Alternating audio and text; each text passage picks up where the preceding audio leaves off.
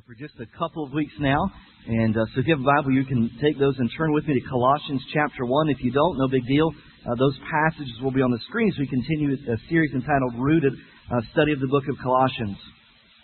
After a long and distinguished career, uh, Larry King retired. And uh, one of his final programs, he was actually being interviewed by Donald Trump. And one of the questions that was posed to him was this he said, if you could interview anyone in the world, who would it be? Larry King has interviewed just about every uh, cultural icon, about every political power that you can imagine. So, literally, uh, his program has been kind of a who's who in world history. And so, that's a fascinating question to ask this person who's, hold, who's held court uh, with so many important and influential people. If you could interview anyone else one more time, who would it be? Here's what he said He said, If I could interview anyone, he said, Anyone. He said, I would interview Jesus. He said, I would interview Jesus and I would ask him if he was truly virgin born because if that were true, it would for me define all of history. In other words, if I could verify who Jesus was, then everything that goes on, all of history would begin to make sense and would alter the course of my personal history, is what he was saying. If I could clearly identify who Jesus was, that he said that he was.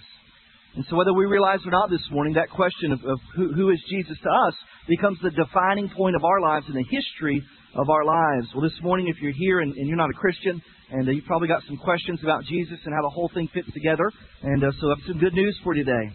Everything that you need to know today to begin a personal relationship with Christ, uh, we're going to cover in this passage of Scripture. And if you're here and you're already a Christ follower, and you say, I just believe in Jesus, and I was always taught that, and so just kind of from growing up, I've just embraced that, but I'm not, I don't know if I could really defend it, then guess what?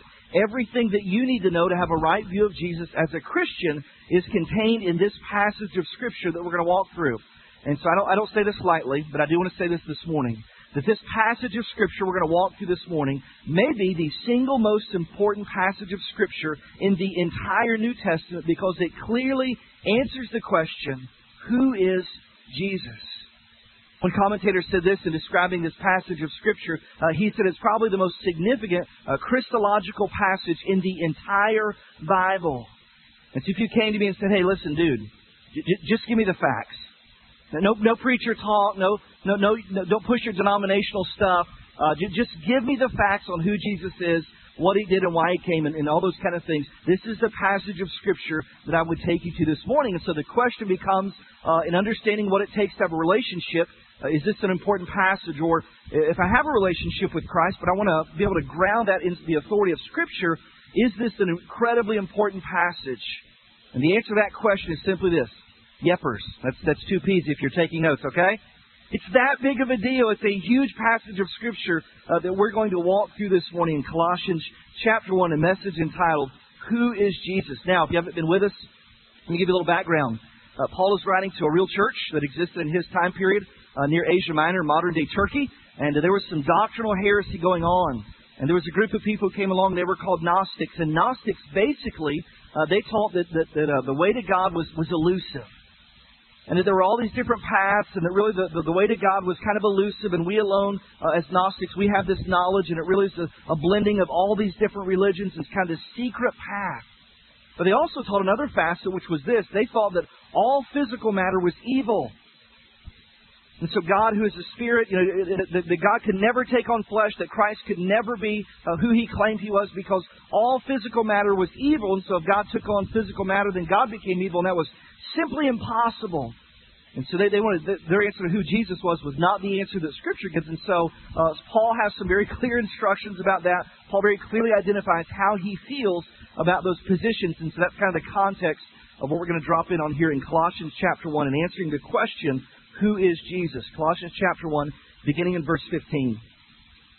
It says, He is the image of the invisible God, the firstborn over all creation.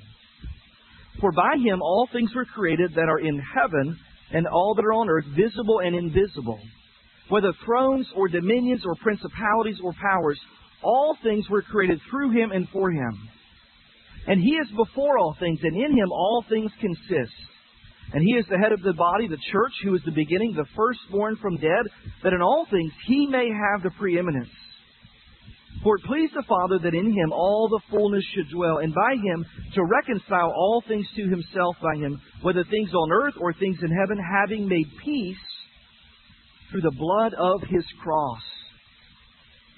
And so Paul begins to unfold this case and answer the question emphatically about who, who is Jesus? I mean, is he this version of Jesus? Is he, is he the one that I see on the History Channel? Uh, is he, is he, you know, this, this group's version of Jesus? Who is Jesus? And so Paul, in building this case and laying this out there, first off, Paul emphatically declares that eternal God. He doesn't leave any bones about Paul. Paul didn't speak between the lines. Paul didn't leave any room for debate. There was no ambiguity about what, what did Paul feel or what he believe about this. Paul very clearly said that he is the eternal God. Now there's some there's some passage here that are a little confusing.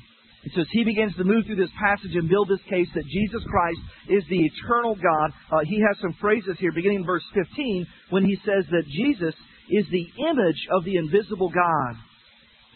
Now, in our culture, image is, uh, is something that oftentimes is not the real thing, correct? Uh, we talk about people who are image conscious, and we talk about building your image or marketing your image or having a certain image. And so in our culture, the connotation of the word image is this. It's something that I create to make myself look better or to, to facilitate my career or whatever the case is, but it may not be the real me. It's something that I'm working, something I'm manufacturing, and so when people see that image, they have a, an idea about me, but it may not be the real me. And so in our culture, image can be something totally different. It can be a misrepresentation. And so this is a place in Scripture where it's helpful to, to go beyond what the English translation is. In the Greek, the original language, of the Greek word, it's the word icon. And for them, icon, what it meant was this. It meant it was the representation or manifestation of the real thing. In other words, Jesus wasn't just a symbol of God. He was so much more than a symbol. It brought with us, in their interpretation, it meant that it was the actual presence of an object. And so you know what that passage is saying in layman's terms? When Paul clearly lays out about who Jesus is, and he says, hey, he is the, he is the image of God. He's saying he's the exact representation. He contains the exact same essence as who God the Father is, the first person of the Trinity. One writer, one commentator said this. He said that Jesus, in this term, became the visible expression.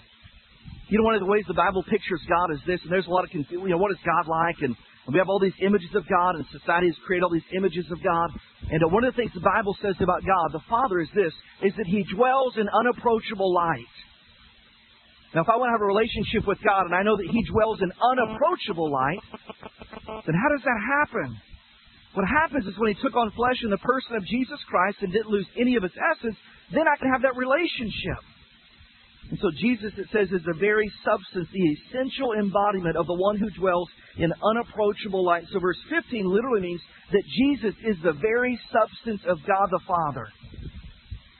So Paul lays this out clearly. This is all, all over the Bible. There's lots of debate about this.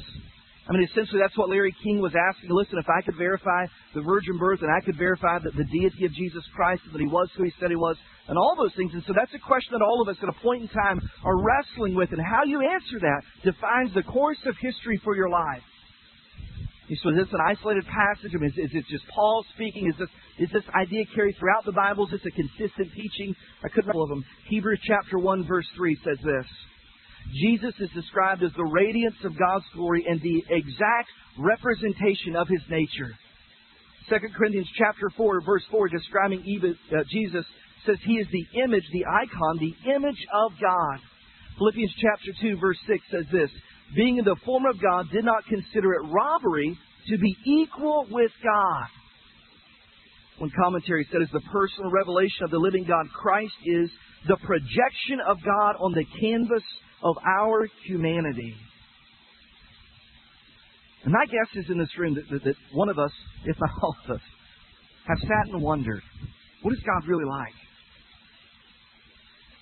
And we let Hollywood form our theology, and we let our presuppositions form our theology, and, and we let our own needs form our theology. And some people have this view of God who uh, God's over here and He's angered, and He's just looking to squash me and all the mistakes I've made in life. And, and on the other end of that spectrum, some people have this view of God where He's uh, not a whole lot different than Santa Claus. He just got a white beard and he laughs and he, you know, baby's on his knee and that kind of stuff, right? So what is God like? If the Bible talks about God being a spirit, we don't have a concept of that. And the Bible talks about God dwelling in unapproachable light, so I can't get close. The Bible says that no man can see God and live, the, the Father. And so, what is God like? The answer to that question is this. You ready? He's just like Jesus. He's exactly like Jesus. That's what those verses were saying about. That's what Paul's writing about. He's saying he's the, the image, the icon, the exact representation, the same essence as a father. If God were a man, what, what would you expect him to be like? I'd expect him to be sinless. Would you? Guess what? Jesus was. The Bible says of Jesus Christ that he was tempted on all points, yet he was without sin. I would expect God to be pretty profound, would you not? I would expect God to probably utter some wise statements. It's exactly what Jesus did. Matter of fact, so much to the point that, that 2,000 years later, we're still studying the teachings of Jesus. I would expect God to do miracles. Exactly what Jesus did. I would expect God to know the future and be able to predict future events. If He was God and He, and he knew everything, then guess what? You can predict even the future. You have all the prophecies of Jesus that have been fulfilled. Some of them have been literally fulfilled to the day and even the hour. And so the point I'm getting at is this, is, when he asks the question, what do you think God is like? He's exactly like Jesus was that everything that we think of God was manifest, and so if God could take on flesh, He would look exactly like Jesus, and He would do the things that Jesus did. And so, what is God like? He is just like Jesus. Now, here's a little tricky thing that we get hung up on sometimes. For some people, they just can't grasp that. I mean, wasn't Jesus submissive to the Father? I mean, wasn't God telling him what? I mean, didn't Jesus say in the Bible, I only do what my Father tells me to do? And, and so, how is it that they can be the same, but one of them is submissive to the other?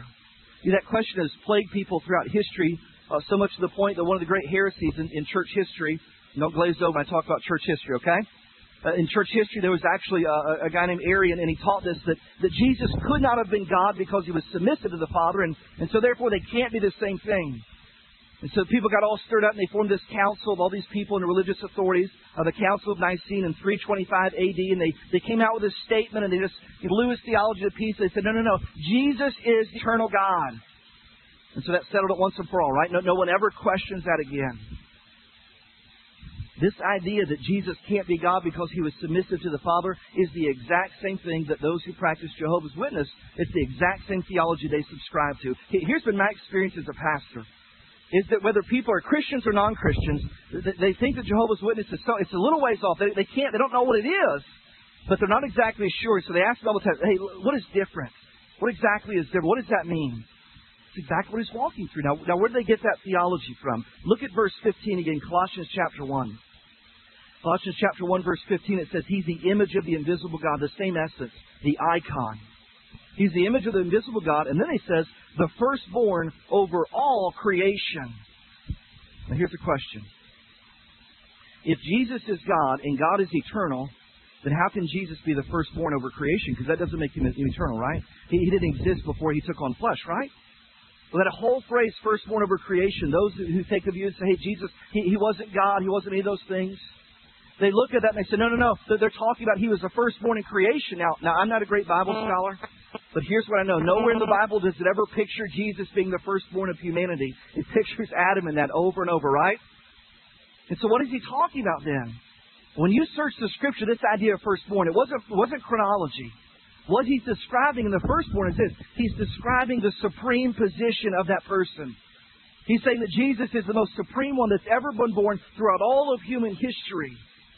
Exodus chapter 4, let me give you a couple examples about this. Exodus chapter 4, verse 22.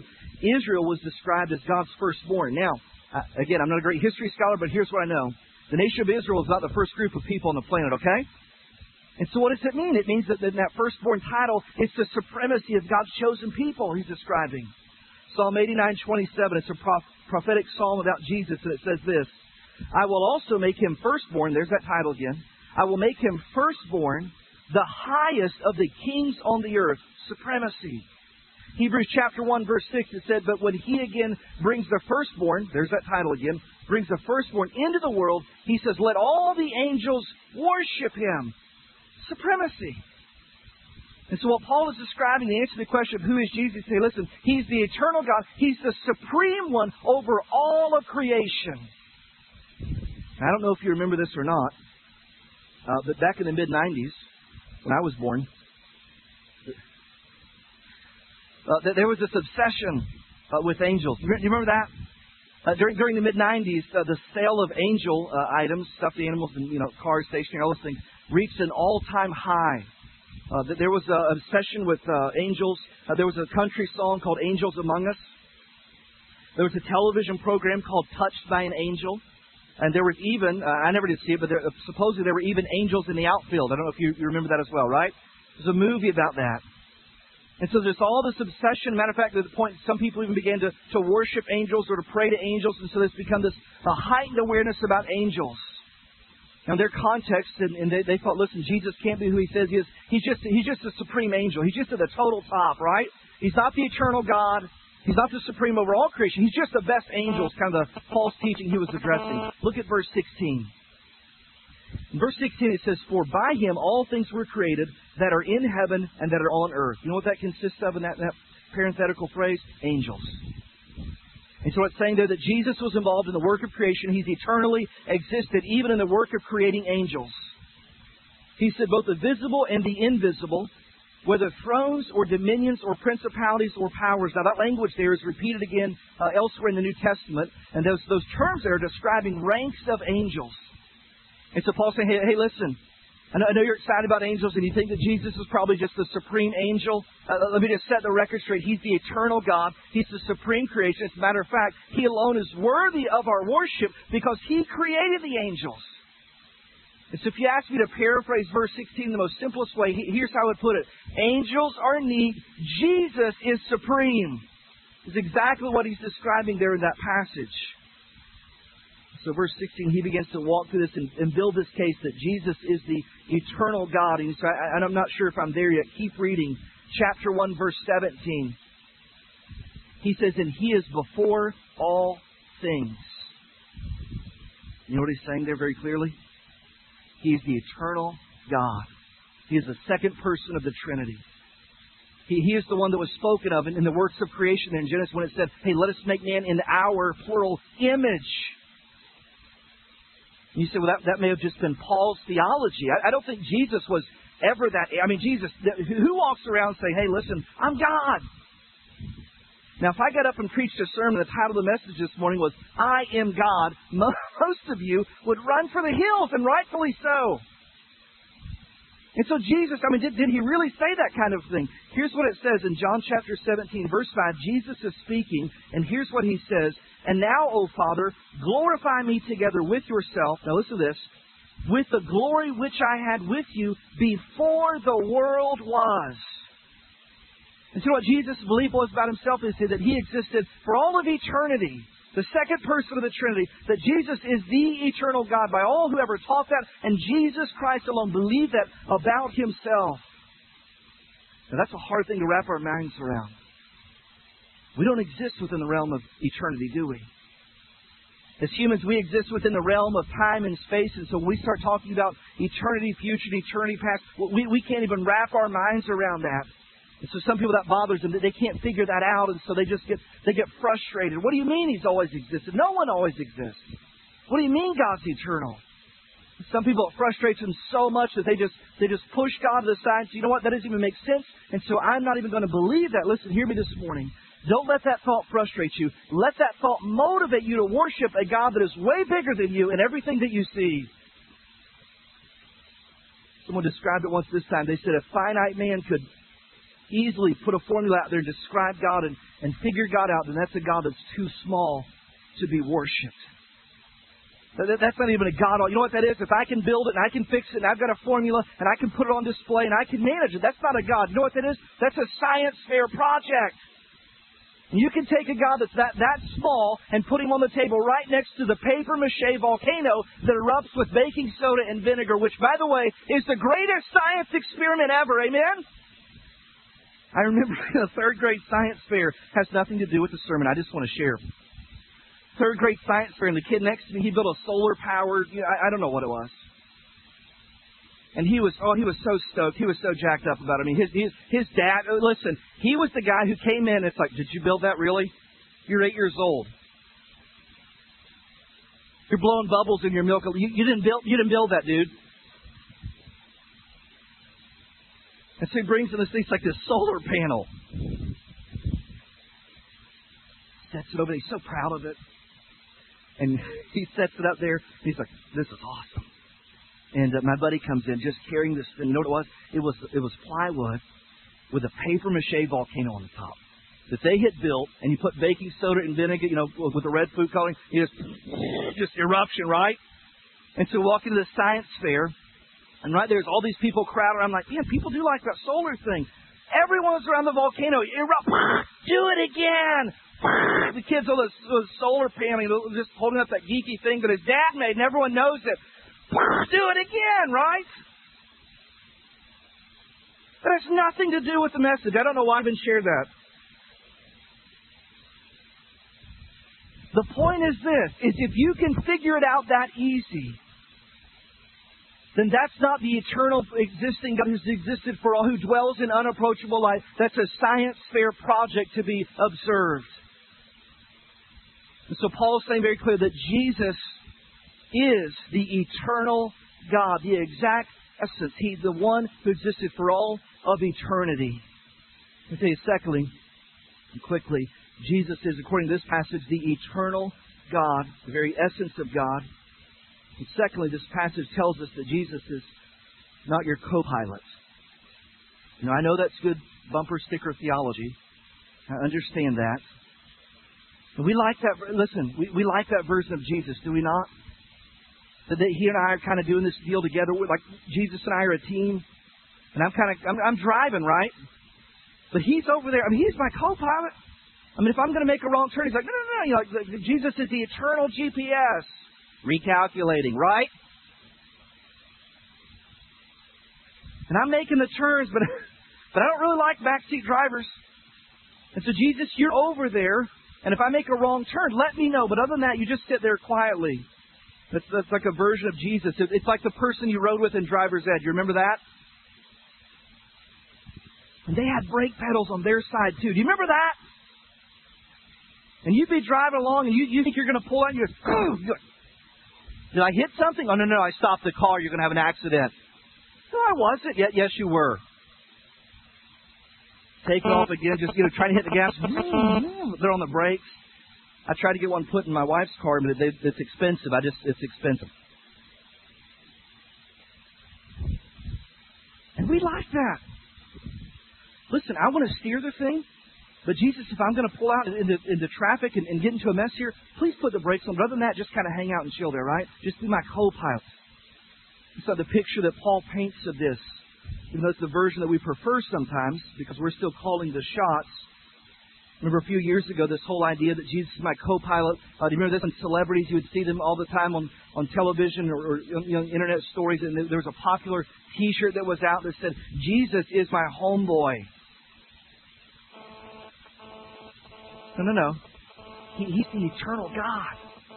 He, he's not your co-pilot, and he's not your homeboy, and he's not there just to bail you out before you make a wrong turn and put the brakes on to stop you from disaster. Look at verse 18, how the Bible pictures Jesus Christ. In verse 18, it says he is the head of the body and the church, who is the beginning. Now, what that means in practical terms is this. Listen, if you're here and you're a guest this morning, you think, who's running this whole deal? Who, you know, who's calling the shots here? It, it, it better not be me, because if it does, we're in big trouble. Amen? Yeah, don't you say amen to that. Don't, don't say it, right? Is that if I do this thing, I, I'm not some supernatural CEO calling the shot. This isn't a business. This is an organism of those coming together to worship Jesus Christ, of which He alone is the head. And so my, my hope, I hope that no one leaves and goes, oh, that's, that's Brad's church. Or that, listen, Jesus Christ is the senior pastor at Liberty Heights Church if we do it the right way. And so he's in charge of this whole deal that we're doing this morning. And then it describes him this way. It says he's the head of the body, the church, who is the beginning. He's the firstborn from the dead. But that's kind of weird, isn't it?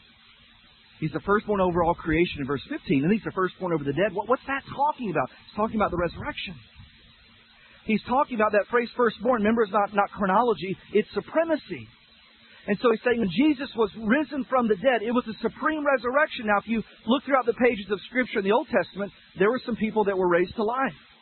Even Jesus, during his time on earth, he raised some people alive. And so, obviously, he wasn't the first one to be resurrected, but his resurrection was supreme in the eyes of God. And so, how do I know that Jesus Christ is good enough? How do I know that Jesus, Christ what He did on the cross, satisfies God's demand for that sin be paid for? Very simple. He rose from the dead. And when He did that, it was God the Father putting His stamp on Jesus and saying, you know what? That's good enough. I'll take it. That's a home run. He's the head of the church. His resurrection was the supreme of all time. And so as a result of that, he's not my co-pilot, he's not my homeboy.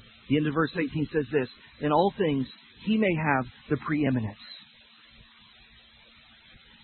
Now that's good theology. That's straight out of the authority of Scripture. And we agree with that from a theological perspective But the question that all of us, myself included, have to wrestle with this morning is do I agree with that theologically, but does that actually happen in my life practically? Am I living my life in such a way that Jesus Christ has the preeminence over all things? In other words, when I make decisions, do I ever consult Him? The way that I live my life and the choices that I make, do I want to honor Him as my motive? The way that I treat my spouse, is it the way the Bible pictures Christ treating the church? The way that I parent my children, does it represent the, the integrity and the compassion and the love of Jesus Christ sacrificially?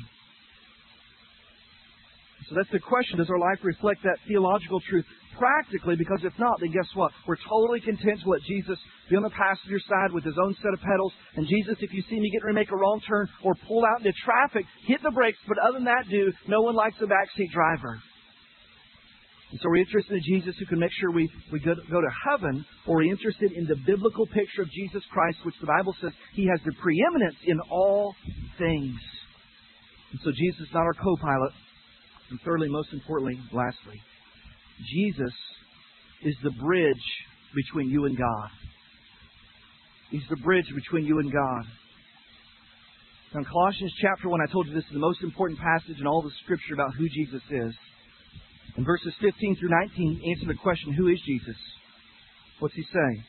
He's the image of the invisible God, the very essence. He's the supreme work of creation. He's the one uh, exalted in creation. Verse 16. He's the one holding this whole thing together. Verse 17. He's above all the angels. Verse 16. He's in charge of the church. Verse 18. He should have preeminence over everything in our lives. Verse 18. In, in please the Father that in Him all the fullness of God should dwell. Verse 19. So what verses 15 through 19 are saying that, hey, Jesus Christ is pretty unique. He's, he's pretty special. And so it's answering that question of who Jesus is. But verse 20 answers the question about who Jesus is. Verse 20 answers the question of why. We have cattle up on the roof of the church, and so if you hear that, times are tough. Amen.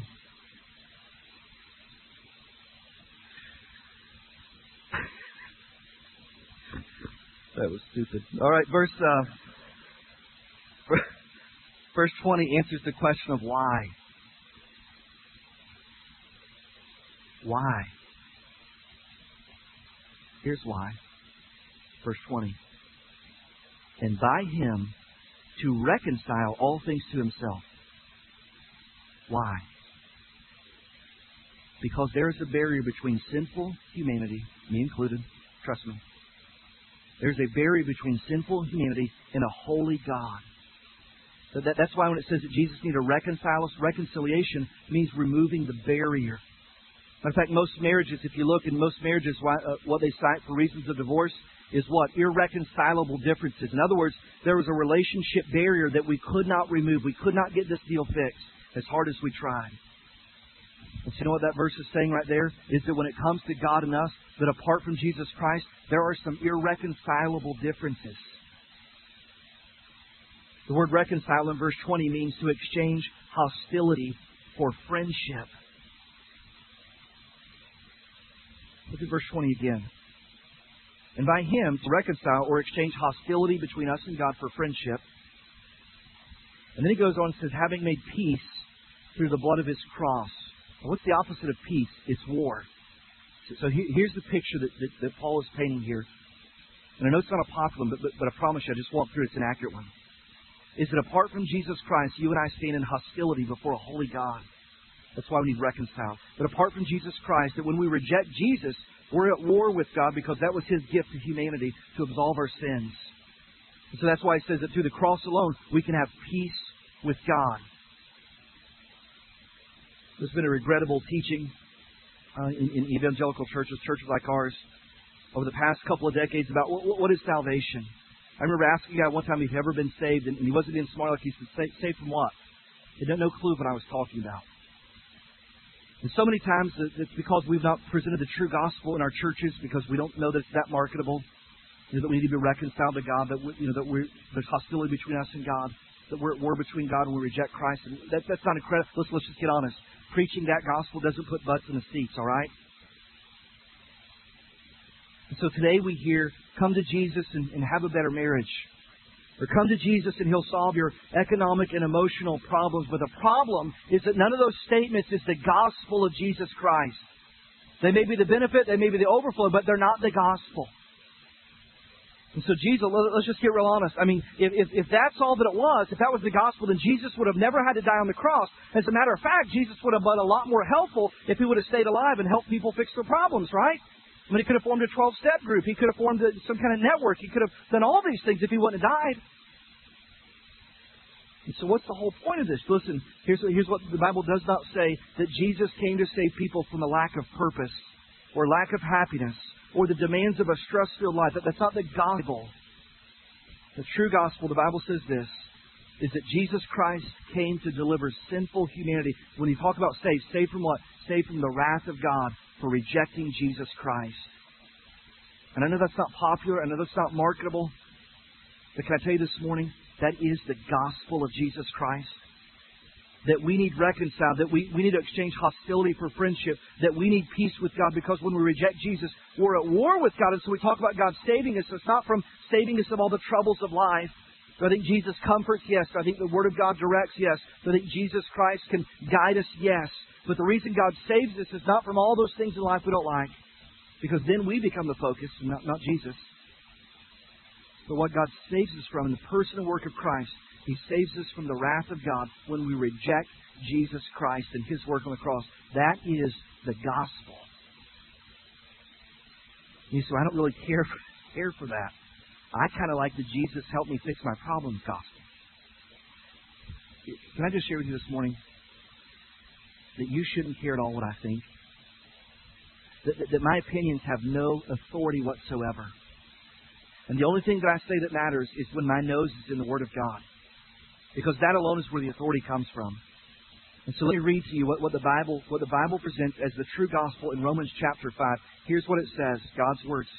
But God demonstrates his own love toward us in that while we were yet sinners, Christ died for us. Much more, having now been justified, that, that's a legal term, means a new standing before God. Having been justified, how? By being a good person? No, no, no justified by his blood, we shall be saved. Now, now here it is. Saved from what? We're talking about getting saved, encouraging you to get saved. You know, people have gotten saved. People tell you you should get saved. Saved from what? I mean, I like my life, right? It's pretty happy. Here's what it says in the Word of God that we shall be saved by His blood from the wrath of God through Him. We were reconciled, there's that word again. We were reconciled to God. How? through the death of his Son. Much more, having been reconciled, we shall be saved how? By our good works? No. By his life. And I know that's not the gospel that's incredibly attractive, but here's the promise. It is the gospel of the Word of God. It is the gospel of Jesus Christ. And it is the gospel that a hundred years from now will produce peace with God in your life. And can I tell you this morning, that a hundred years from now, the only thing that matters in every person's life in this room, it's not your title, it's not your paycheck, it's not even what you did for a living, it's not where you lived, it's not what your house looked like. The only thing that matters a hundred years from now from every person in this room is do I have peace with God? Do I have peace with God? And you say, well, I think so. I'm, I'm a good person. How good do you have to be? I don't know. Well, who decides who's good? I don't know. What if I'm pretty good and God, I get to heaven and God says, uh uh-uh. uh That doesn't sound loving, does it? And you say, well, it's not loving that the only way to get to heaven is through Jesus Christ. Listen, nothing could be fairer. Everyone's welcome. Everyone comes in the same way. It's good enough. The sacrifice was good enough for everyone all around the world. Nothing could be fairer. Here's the conclusion. There's a continuum in this room of who we think Jesus is. And one side of the continuum, I don't, I don't even think Jesus never existed. I had a guy say that to me one time. I said, there's more documentation of the life of Jesus than any other figure who's ever lived. That's like saying Abraham Lincoln never lived. And then some people move over and say, well, I wouldn't say that. I think he was an effective leader. I mean, if, if listen, leadership's influencing people, Jesus has certainly influenced people. So I think Jesus was an effective leader. Some people would go over and say, you know what, I think he was a great teacher. Not only did he motivate people, the content was good stuff. And some people say, well, I think he was a moral example. He taught it and he lived it. It wasn't God, but he taught it and he lived it and he influenced people. And so I would say it's a moral example. Listen, the Bible only paints one picture of Jesus Christ, and that is the eternal God in the flesh. John 14, on Jesus' own words, how he felt about himself. He who has seen me has seen the Father. And to the question of who is Jesus, there's only one of three answers. He's either a liar, And listen, you get up and say you're God, you're not, then you're a liar. You're not a moral example. You're not a good teacher. You're a liar. He's either a liar he's a lunatic. You get up and make claims like that, and you're nuts, right? He's either a liar, he's either a lunatic, or he's either Lord over all creation. And can I tell you this morning that based on the authority of the Word of God, C is the right answer. The only option is toward. He is the eternal God who deserves the preeminence in all things, who came to save sinful humanity from the wrath of God. So that's who Jesus is according to this passage. No questions about it. Walk through it verse by verse. No questions about who the Bible paints Jesus is. Here's the only question that remains this morning. Is whether or not you'll accept him as Lord. Whether or not you'll accept him as Lord. So I want to give you the chance to do that. Let me invite you to just to bow your heads this morning.